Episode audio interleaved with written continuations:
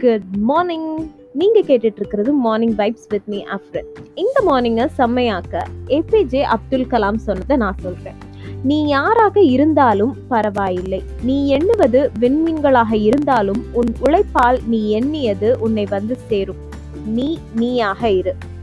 அதாவது வானத்தை தொட எப்பவும் நினைக்கணும். அப்போதான் நம்மளால ஒரு ஸ்கை ஸ்கிரேப்பரையாவது தொட முடியும் அப்படின்னு சொல்லுவாங்க.